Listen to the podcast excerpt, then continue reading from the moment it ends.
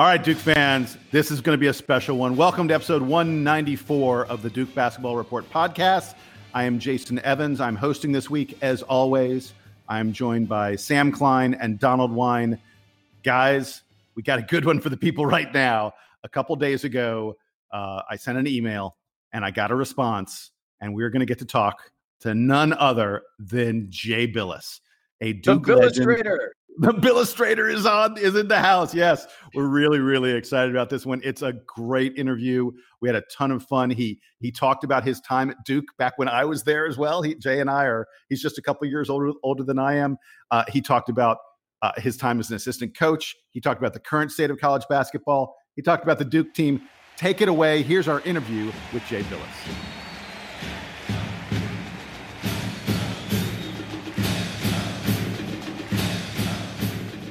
So Duke fans, the Duke Basketball Report podcast is thrilled right now to bring you a true Duke legend.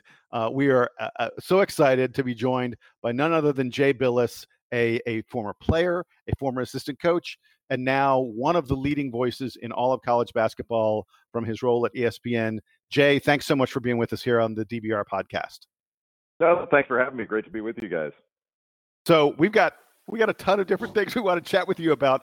I want to start, if I can, back in the past, because you don't know this about me, but I was class of '89, so I was there for your senior year. Like you, I'm an old guy, and I thrilled my freshman season to see what you guys did. You and Johnny and David Henderson. I could go on and on. I know everything about that team, obviously, but give me your reflection on that season. Making it all the way to the finals. I still hate Louisville. I hope you still hate Louisville as much as I do. But just talk to me really quickly what that was like, that run, coming from a team that struggled. You struggled mightily as a freshman to what you guys did as seniors. Yeah, it was an amazing experience all the way around. It was just a different time. Coach K was brand new there when that class of '86 had committed to him, and so we started all freshmen our freshman year in a league full of juniors and seniors and lottery picks, and so it was a difficult year. I mean, we lost a lot of close games. We got blown out a few times. But after that, our sophomore year, we were nationally ranked, and our junior year, we were number 2 in the country for a period and nationally ranked. And, that, but those were my sophomore year was Coach K's my first ever tournament game was his first ever. So when we got to 1986, we felt like we were the best team. And before the season began, all the players kind of got together and we looked at the schedule and just said, all right, let's find the games we can't win. And we realized, well, there wasn't a game we couldn't win, so we just said, well, let's win each game. And Coach K did something he had never done before that year. He kind of broke the season down into segments, and our first 4 games were like, well, this is segment number 1, and our goal is to be 4-0 and all that. And so by the end of the year, we really didn't know what our record was. We just sort of kept a short horizon, and it was really, I thought, really helpful. And we did the same thing. He did the same thing with the NCAA tournament. We broke it down into each weekend was a 4-team tournament. That just made it more digestible for us. And it's just the way it ended wasn't great. And I don't hate Louisville. Actually, I love Louisville. I just hated losing to them in that game because it's an amazing program and great people and great players. But if we had won that game, I think people would have looked at that team a heck of a lot differently. I think it would have been considered one of the great teams ever, really. I know. I lament, I obviously am not nearly as connected to it as you are, but I constantly lament the fact that we did not get that final game because it would have made a huge difference in where that team falls in history. And I agree with you. It would have been easily one of the greatest of all time. So it's kind of amazing. You make the Final Four as a senior, your senior year, my freshman year, and then suddenly we go on this run. You were part of that Final Four run because you were an assistant coach for several years when you were in law school. You were a grad assistant. Talk a little bit about, if you can, really quick, your time as an assistant coach at Duke and the unbelievable success we had during those years. Yeah, it was great. I mean, obviously Duke had gone to the Final Four in 88 and 89, but had not broken through to the championship game. And in 90, I got there 89-90 after I played pro ball in Europe for a few years. And when, you know, my 3 years as a grad assistant there, we went to the title game, the NCAA title game every year. And so it was a little bit like Disneyland. There wasn't a whole lot of losing. But it was a great group of players. And I remember Tommy Amaker and Mike Bray and I used to stand on the court before practice, and we would just look at the players and go, how much money is out there? Because you knew Grant Hill was going to be an all-time great, and he was, and that how good Leitner and Hurley were, and Thomas Hill, all that. It was just ridiculous how talented the players were. And it was a fun time because it was still, you know, part of the climb. You know, when once that second title was won, Duke was a different place, and I think the expectations changed a lot. So now the players now get more benefit than players did back then. There's more that comes with it, but there's also more pressure and spotlight and responsibility that goes with being a basketball player than back then. Jay, in your current role as an ESPN analyst, we're going to shift gears now to the 2019-2020 Duke team. In your current role, you've seen obviously quite a bit of Duke basketball so far this year. From what you've seen, are we looking at a team that can win it all? And what do you think is the biggest area of concern for them as we approach March? Well, in this year, Duke can absolutely win the title. This is not a year full of overwhelmingly talented teams and what we would consider, I don't want to say great teams, because I think Baylor, Kansas, you know, even Duke, like those teams have put up great records, and it's hard to say that they're not great. Especially the way we tend to overuse the term great in our society. Everybody's great. But especially when you talk about coaches, if you listen to any post-game press conference, the guy they just beat is a great coach. Everybody's a great coach. But we don't have the sort of power that we've seen in past years. Like, it's not like 2015 where, you know, Kentucky was undefeated and you knew that Duke and Wisconsin were Final Four teams unless they had a flat tire on the way to the game. They were going. This year, you don't know. Duke is as good, I think, as good as anybody, but they're not experienced, and they don't have a lot of go-to scorers. They've got the best point guard in the country, in my judgment, with Trey Jones, and then Vernon Carey is extraordinary. I mean, he's just a fantastic low-post player and such a threat. Duke's best attribute is their depth and their defense. Because they can really guard, but they're not a team that you know, I think can overwhelm you with talent, and so they can. I think they're like a lot of teams where they can be beaten, but there's nobody out there they cannot beat. It's a little bit like 2010, but the landscape is like 2010, and you'll recall that Duke won the title that year, won the ACC, but Duke was way more experienced that year, and that's what this team is lacking, is high level experience. And you've been around a lot of Duke teams from your time as a player to your time as assistant coach to now. Obviously, you know, a lot of things change. A lot of things remain the same. Ignoring the obvious features like the guys on the sideline, Coach K at the helm, how can you tell that this iteration, how can fans tell that this iteration of Duke is a Duke team? And what are the features that Coach K to you always has in his teams? Well, every team's different, even every Duke team, and they have different strengths, and they have different weaknesses. This team's strength is, like, I don't think this team is all that much deeper than teams Coach K has had in the past. It's just that he has to use the depth this year, and it's a better feature for it than in years past because there's not as much separation between the starters and the bench. And give you an example, like last year you had, you know, Zion and RJ and Trey and Cam and all that. You know, you're not going to take those guys off the floor for extended minutes in favor of bench players, even though the bench isn't that much different this year than last year or in years past. It's just that this year, you know, you've got a little bit more versatility and there's not as much separation. So matchups determine who plays this year. And, you know, if you're playing a super athletic team and really strong physical front line, maybe Matthew Hurt doesn't play as much. Maybe it's Wendell Moore that plays more in that particular game, stuff like that. So you're seeing that kind of, they've got really good lineup versatility, but they need all 10 guys to be able to play.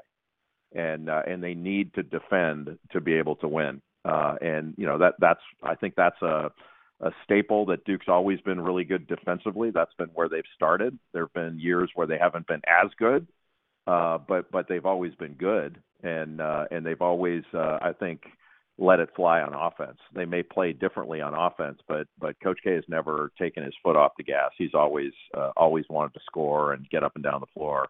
They've just been different adaptations to the way he's played. You mentioned the depth has and the fact that he's had to use it quite a bit this year, probably more than years past. Do you think Coach K goes into a season every year looking to separate that depth, or does it just happen to work out where we go from 10 down to, you know, 7 or 8 guys? Yeah, I think in my memory of being an assistant there, we went into years where he would say, hey, we're going to be able to play this many guys and we're going to be able to do this and we'll be able to press. And then, you know, you get into the dog days of the season and you're cutting down on that. So it winds up getting down to 7 guys and all that, or 8 guys, whatever it is.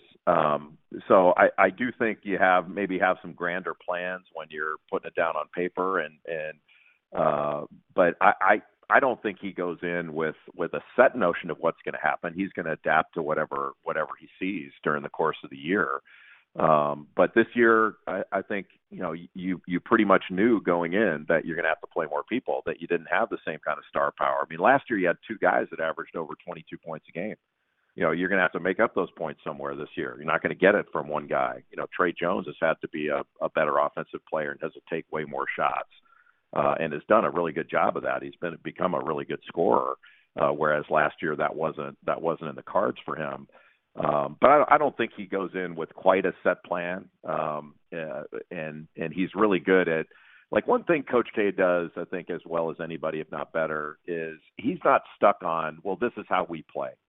You know, he's gonna determine what's the best thing, how are we gonna win, and then he'll play the way you need to play in order to win. He's not as worried about, well, this is the way we play, so we're going to play this way and we'll absorb these losses to play the way we play. He doesn't do that. He doesn't recruit to a system. He recruits players and then kind of tailors the system to the players, if that makes sense.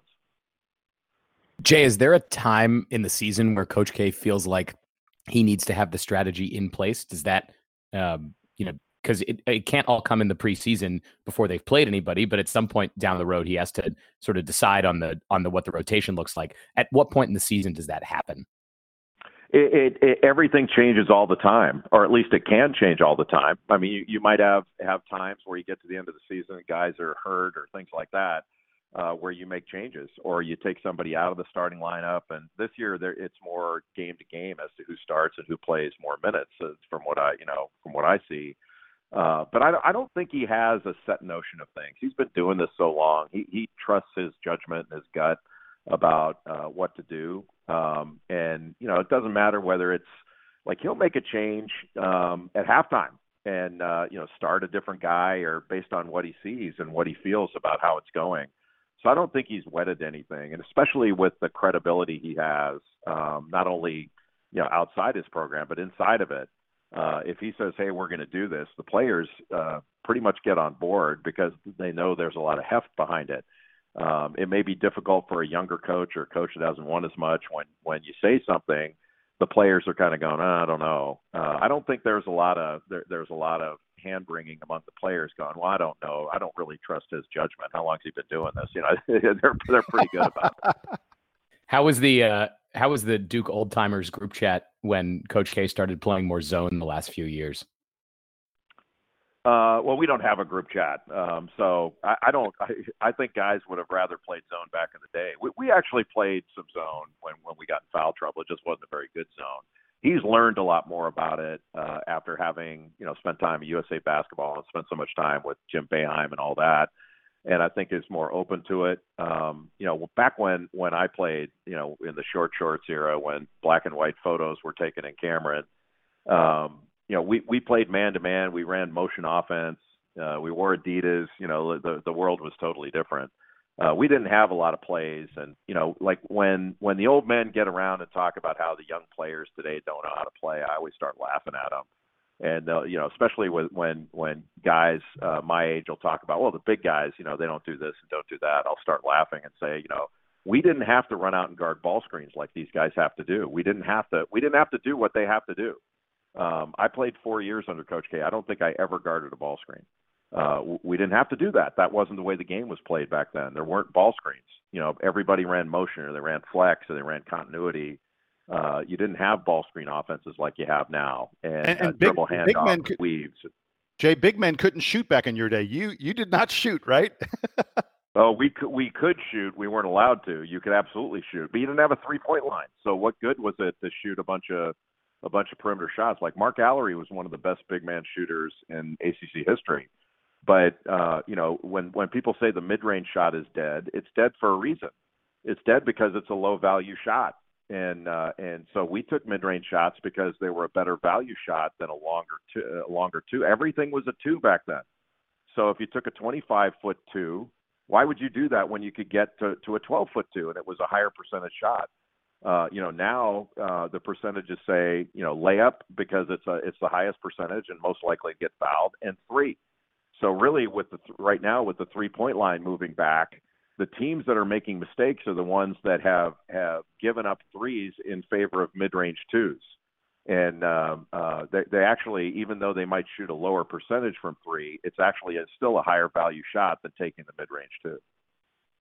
Jay, I want to transition a little bit to talking about kind of the rest of college basketball. The top teams this year, the sort of set that we're kind of looking at as the 1s and 2 seeds, look a little different than they've been the last few years. Obviously, Kansas and Gonzaga are there, but you have teams like Baylor or San Diego State, Dayton, who are at the top of college basketball.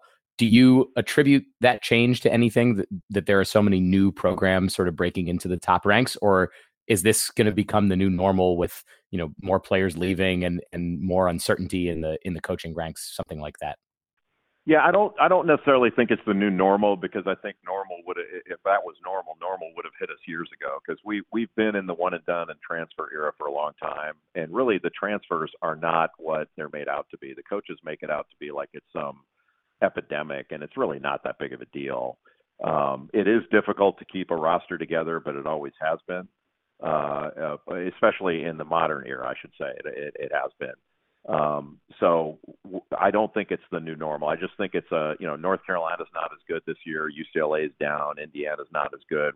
We have a lot of programs that have been traditionally really good that aren't as good this year, because we weren't worried about the new normal last year. It's just one of those years. So we had the same thing in 2010 and 2011, where you had, you know, a number of smaller programs that were jumping up. And some of the blue bloods weren't quite as good. Like, you'll remember in 2010, like North Carolina didn't make the tournament in 2010. And, you know, in 2011, you know, you had 2010 and 11, you had Butler making the championship game, and you had, you know, VCU, you know, you had things like that. Could we have that this year? I think it's possible. But I don't think it's a long-term trend. You know, you guys know one data point doesn't make a trend, and this is one data point. So San Diego State's really good, but it's a year in which there is not overwhelming power on any sort of in any conference. Like, I don't think it takes a genius to look at the ACC and go, league's not as good this year. It's just not. And you know, you can't look at metrics and say in other years it's the best league and then ignore the fact that it's not as good this year. Like, you know, everybody seems to be down. And, you know, Duke's not as powerful as they were last year. Their record's as good, but they're not as powerful. And, North Carolina's I mean, they were a number one seed last year, and they can't seem to find a win this year. So, you know, it's just a different kind of year. The SEC is nowhere near as good as it was. The Big Ten is really good, but they don't have their top teams. I wouldn't say are better than the ACC's top teams. So they've got balance, but not power, if that makes sense.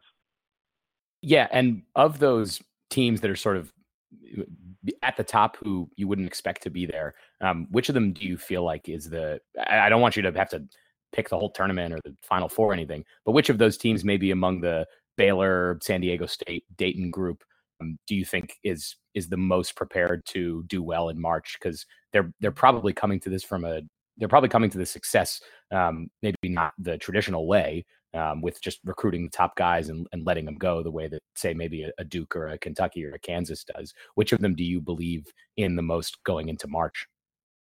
Probably Baylor. Baylor's been number one in the past several years. This is not the first time they've been number one.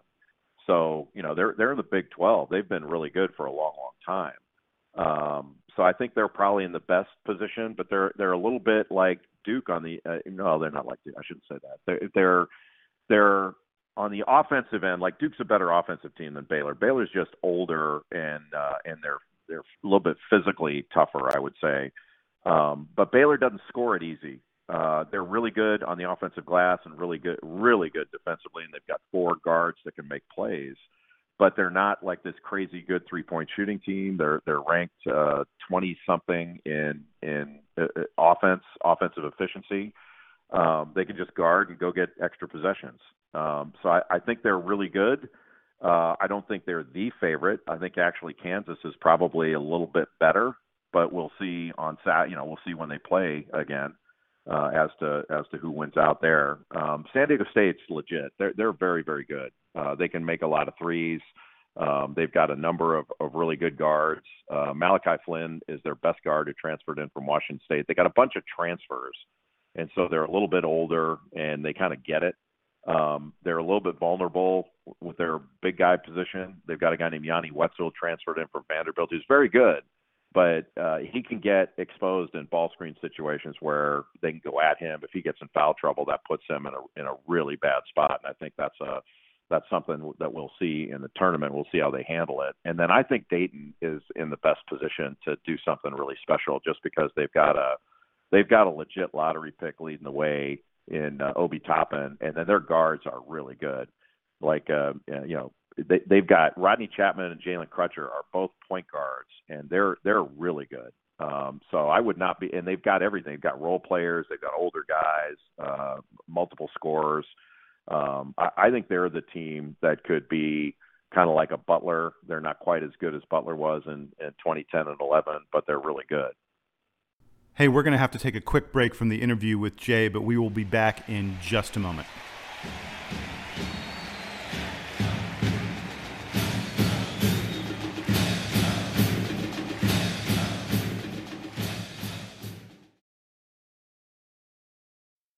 Hey, Jay, I want to move to another different arena where we know you are a huge advocate. We talk a lot in this podcast about the pay the players debate and some of the horrible ways the NCAA has handled its treatment of the players. And I went on a 10-minute rant last week about Mark Emmert's congressional testimony and him asking Congress to fix his problems for him. You have been at the absolute forefront of this debate and advocating for change in the NCAA. I want to do this. I want to give you a magic wand, and I'm going to tell you that you can remake the rules of college basketball however you want them to be. I'm talking about the rules about, paying the players and player movement and that kind of stuff, not the three-point line or anything like that. So Jay Bilas has a magic wand. What is Jay Bilas's version of the future of college hoops? Oh, it would be really easy. I would just eliminate the amateurism rules and just say everybody can do what they want. So for player eligibility, all you would need to do is be enrolled as a full-time student and in good standing, and you're eligible. And then it's the decision of the school as to how they choose to treat their players. Like, it's really funny. And look, reasonable minds can differ, and I have no problem with how people look at this. That's fine. But there are certain things that are just flat out true. So when people say that the players are being paid, they're getting a scholarship and a stipend. Well, other non-athlete students get scholarships and stipends. Are they paid? What are they paid for? And then if they're paid, why are they not restricted in what they can earn or accept while they're enrolled in school? I mean, Emma Watson went to Brown. She acted in the school play at Brown. But she also, while she was acting in the school play, she made a movie and made $15 million. That didn't affect her standing as a student. But she was still a full-time student, enrolled full-time. her papers weren't graded any differently. They weren't put in the professional pile and somehow graded differently. She wasn't an employee of Brown University because she made money outside of the university. These schools like Duke, with a place which I love and has spent a million years on that campus, Duke has 30,000 employees. Like, they know who to pay, and they know what their value is, and they know how much to pay them. They know whom to recruit and whom to put in the game when they want to win. And Coach K doesn't wring his hands saying, God, it's unfair that I play Zion Williamson more than Jack White. I mean, we don't want problems in the locker room. It's not that hard. People understand meritocracies. It's not that big of a deal. So if Duke wants to pay or not pay, that's fine. I trust Duke to make those decisions, just like I trust Kentucky and UNLV and Harvard and all these other places. They can make those decisions on their own. And so let's stop micromanaging this. Let's stop running a cartel, and let's admit what this is. It's a multi-billion dollar business that is run by and played by adults. Like, these are not kids. We call them kids, and by calling them kids, we infantilize them. They're adults, and they're allowed to sign contracts. And so if you want to sign them to a contract, sign them to one. What would happen, in my judgment, is that if you were allowed to sign contracts, or players could sign name, image, and likeness deals, and Zion Williamson or Trey Jones could have a deal with Nike or McDonald's or whatever, they would, those things are done via contract. So there would be clauses in the contract that say, all right, Trey Jones, if you get in any sort of trouble off the court, we get to terminate. If you transfer, we get to terminate. If you're academically ineligible, we get to terminate. You'd have all those things, and the school could do the same thing. It's the same as their contract with Coach K or Kevin White or all those other things. It's a simple process, and the free market works wonderfully well for everyone in this country. And the idea it wouldn't work for college athletes is absurd. And the NCAA is finding that out because their transfer rules are being exposed as unjustifiable. They're losing court cases and being ruled to have violated federal antitrust law. And now, when all the NCAA has to do is pass rules, like they're saying now, because of these different state laws on name, image, and likeness, we can't run a fair competition with different state laws. Well, that's absurd on its face, because you have different tax laws, different employment laws, different labor laws in every state. They're not saying, hey, we can't run fair competition if Texas and Florida are going to have no state income tax. I mean, every good coach is going to run to Florida and Texas. I mean, that's absurd. We can't do this. They don't say that. But they run to Congress because the players are going to get more, and they're saying, do our jobs for us. All they have to do is pass a rule that says every school can give at least what California is giving. They can give more if they want, but they can give at least that. And then you have fair competition, no problem. They just don't want to. And that's really what this comes down to. They're saying, hey, government, please give us an antitrust exemption so we can continue to do what we've been doing for the last 120 years. And that is sell these athletes for billions of dollars, but claim that it's amateur. And I have a real conceptual problem with that. I have since I was in college, and I brought it up. I was on the NCAA's long-range planning committee when I was in college. I brought it up all the time, and got shot down every time that it was brought up. I brought the transfer rules up, got shot down, but because I knew what got rewarded, I went out and parroted the party line when I was in public. But it's unjustifiable, and I think most fair-minded people realize that. So, Jay, we would love to keep this conversation going forever, but we know you have limited time, so we're about to wrap up. I do want to do one thing with you that I do with every single former Duke player, former Coach K player that we have on this podcast. I ask them for a great Coach K story. Now, you are in a unique position because you have Coach K stories from when you were a player, and you have Coach K stories from when you were an assistant coach. So I'm tempted to ask you for two great Coach K stories. Am I allowed to do that? Yeah, sure. There are so many, it's kind of hard to pick them out, but folks have probably heard this one, but it was still my favorite. Coach K always kind of gives these passionate speeches to the team, and especially back then, I'm not in the locker room as much now, obviously, but he gave us this speech one time about how we needed to do a better job of paying attention to detail. that attention to detail was vital for us as a team in order to get better. And we also had to be able to tell each other tough things and to be able to accept it and act upon it and move on. And so he kind of made a big deal out of that. And then after that, he got down to some more minute details about what we needed to do better. So he wrote on the board, and the grease board, he wrote rebound. That number one next on our list, we needed to be able to rebound at a higher level. So he wrote rebound, but he spelled it R-E-B-O-U-B. So he misspelled it, rebound. And I was sitting next to Billy King at the time, and Billy leaned over, and after hearing the attention to detail speech and tell each other tough things, he leaned over to me and said, "Do you think he wants us to point that out?" Kind of to the attention to detail part. And I was like, "Yeah, go ahead, Billy, point it out, see how it goes for you." And so he didn't do that. We all kept quiet. But the whole rest of practice that day, every time a shot went up, guys were saying, "Rebound!" And he never caught on to that one. He usually caught on. Oh, that's awesome. Where we would make fun of something that he did.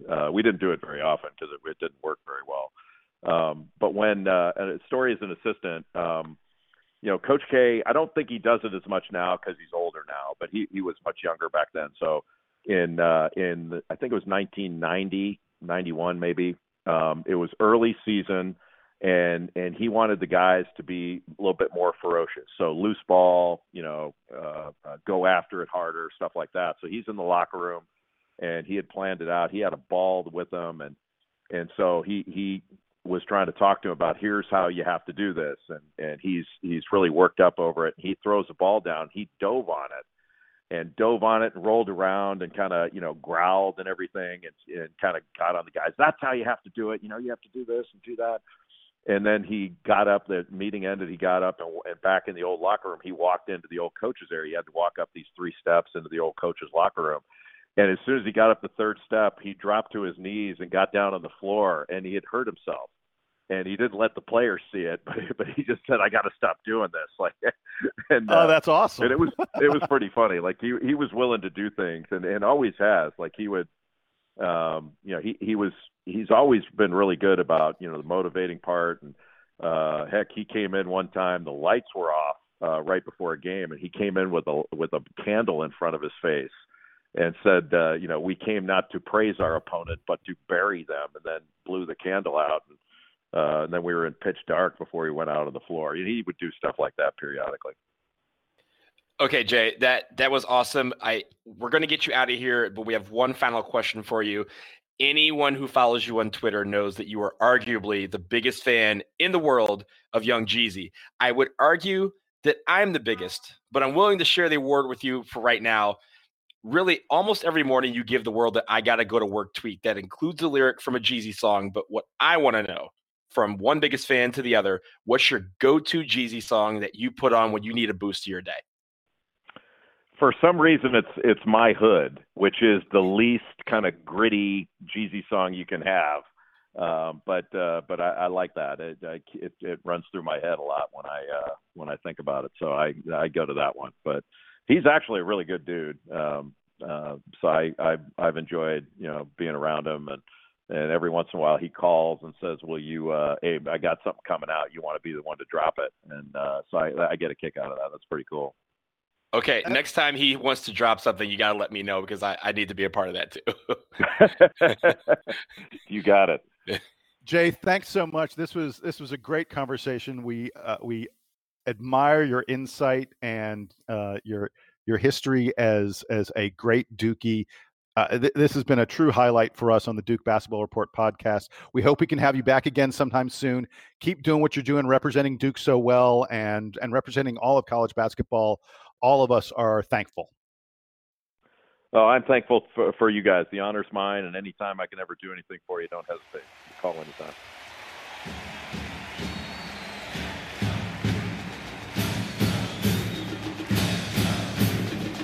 So once again, thanks so much to Jay for joining us. Donald, let me go to you first, man.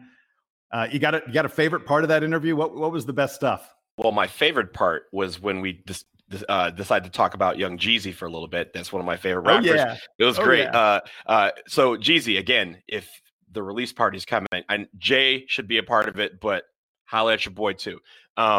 It's funny. I wanted to call that 94 feet with Jay Bilas, but we talked for a lot longer than that, and we could have gone for like an hour. Like really, the only reason we only went for 30 minutes is because we wanted to be, you know, respectful of his time because he's a very busy man. But what a great interview! I just enjoyed his takes on everything. Are even if there's some Duke people that don't like him for whatever reason. They think he's a homer, or some people think he's a homer. Some people think that he rags on Duke too much. But when he's talking, that think that Jay Bilas is a homer.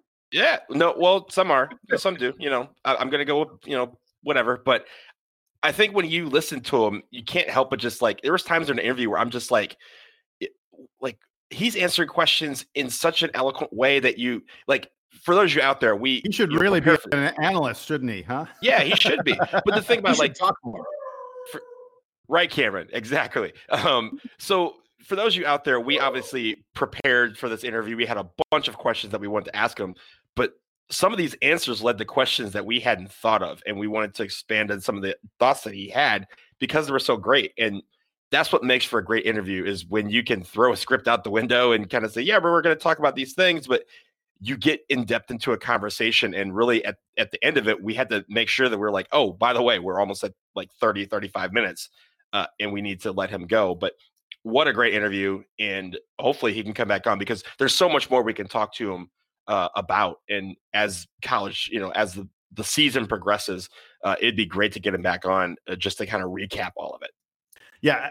I will say my favorite part, as you can probably imagine, was the stuff where he was talking about the future of college basketball and how he would fix college basketball. And his solution is so simple and so elegant. I think that there would, the notion of just, hey, let everybody, it is the wild, wild west. Let everybody do what they will do, and it'll work itself out. I think that solution would be really messy for a season or two. And then normalcy would sort of be established, and we would understand what the real way that this system was going to work, what's actually feasible, and everything would be fine. And it would be fair to the players, and it would be fair to the schools. And I wish they would do it. They will never do it. But if I could make Jay Bilas the czar of college basketball, I would sign on to that in a heartbeat. Sam? I think the question that I asked him was actually the thing I was most curious about, which is the thing about telling, how you can distinguish this Duke team and tell that it's really a Duke team. And what he said was pretty illuminating. I know that he's still somewhat affiliated with the program. He comes to practices. He does some of the stuff over the summer with them. But he really said that Coach K, especially recently, has shown that he is willing to adapt. He's willing to play zone. He's willing to change up. That was great stuff. That the team plays basketball relative to the players that he has on hand. And when Coach K was primarily getting four-year players, sure, he could plan a little bit farther into the future and say, all right, we're going to have senior JJ Redick on this team, so it'll be nice to have freshman Greg Paulus feeding him the ball. That is not really how things work anymore for Duke and at most top college programs, but he's still able to reinvent and say, all right, I've got this guy on board. We need this other guy or this is going to allow us to play a certain way. And he's willing to say, this year is more of a shooting year. This year is more of a defense year. This is whatever the talent of the team, and that he's going to keep iterating throughout the season. I think that coming from Jay Bilas, who's watching not only Duke closely, but other top teams closely, is sort of a nice reassurance that what Coach K is doing and what the Duke program is doing is really keeping with the times, and that there's no falling behind in Durham. That was the exciting part for me. So yeah, definitely. Thanks again to Bilas for making the time. And I do hope we get him again. Sam, on that point, when he was talking about every year, when he said when he was an assistant coach, Coach K didn't have, set parameters on who was going to be in the rotation. I'm sorry, the depth, who was going to be in the depth of a team, who was going to get playing time, who was going to start, that he kind of entered every single season with a blank slate and said, okay, how is this going to work? And that even back then, I mean, Jay Bilas was an assistant coach almost 30 years ago. And so when he was there, Coach K was still taking each team for what it was and adapting to the style of play that those players on that team were going to play. So I think that was really interesting to see that even through the evolution of college basketball, that one constant has remained the same throughout all those years. Newsflash, this is how you become the greatest coach of all time. This is how you win more games than anybody else. Easy to talk about, not easy to accomplish. And again, you know, I'm going to echo it. Probably this will be the fifth or sixth time we've said it. Jay, thank you so much for joining us, for being a part of the Duke Basketball Report podcast. Great content from you, brother. And folks out there, if you have questions, comments, anything about that interview with Jay Bilas, go to the Duke Basketball Report forums. Hit us up with an email, dbrpodcast@gmail.com. Like and subscribe our podcast, but really, you know, reach out to us. Let us know if there's someone you want us to invite to have on the podcast as a guest. We will do our best. Sometimes we try and fail. Sometimes we try and succeed like we did this time. For Donald Wine and Sam Klein, I am Jason Evans. Thanks again to Jay Bilas for joining us. Thanks to all of you for listening to this special bonus edition of the Duke Basketball Report podcast. We'll be back like in the next 36 hours or so to preview the Virginia game coming up next week. Until then, Duke Band, take us home.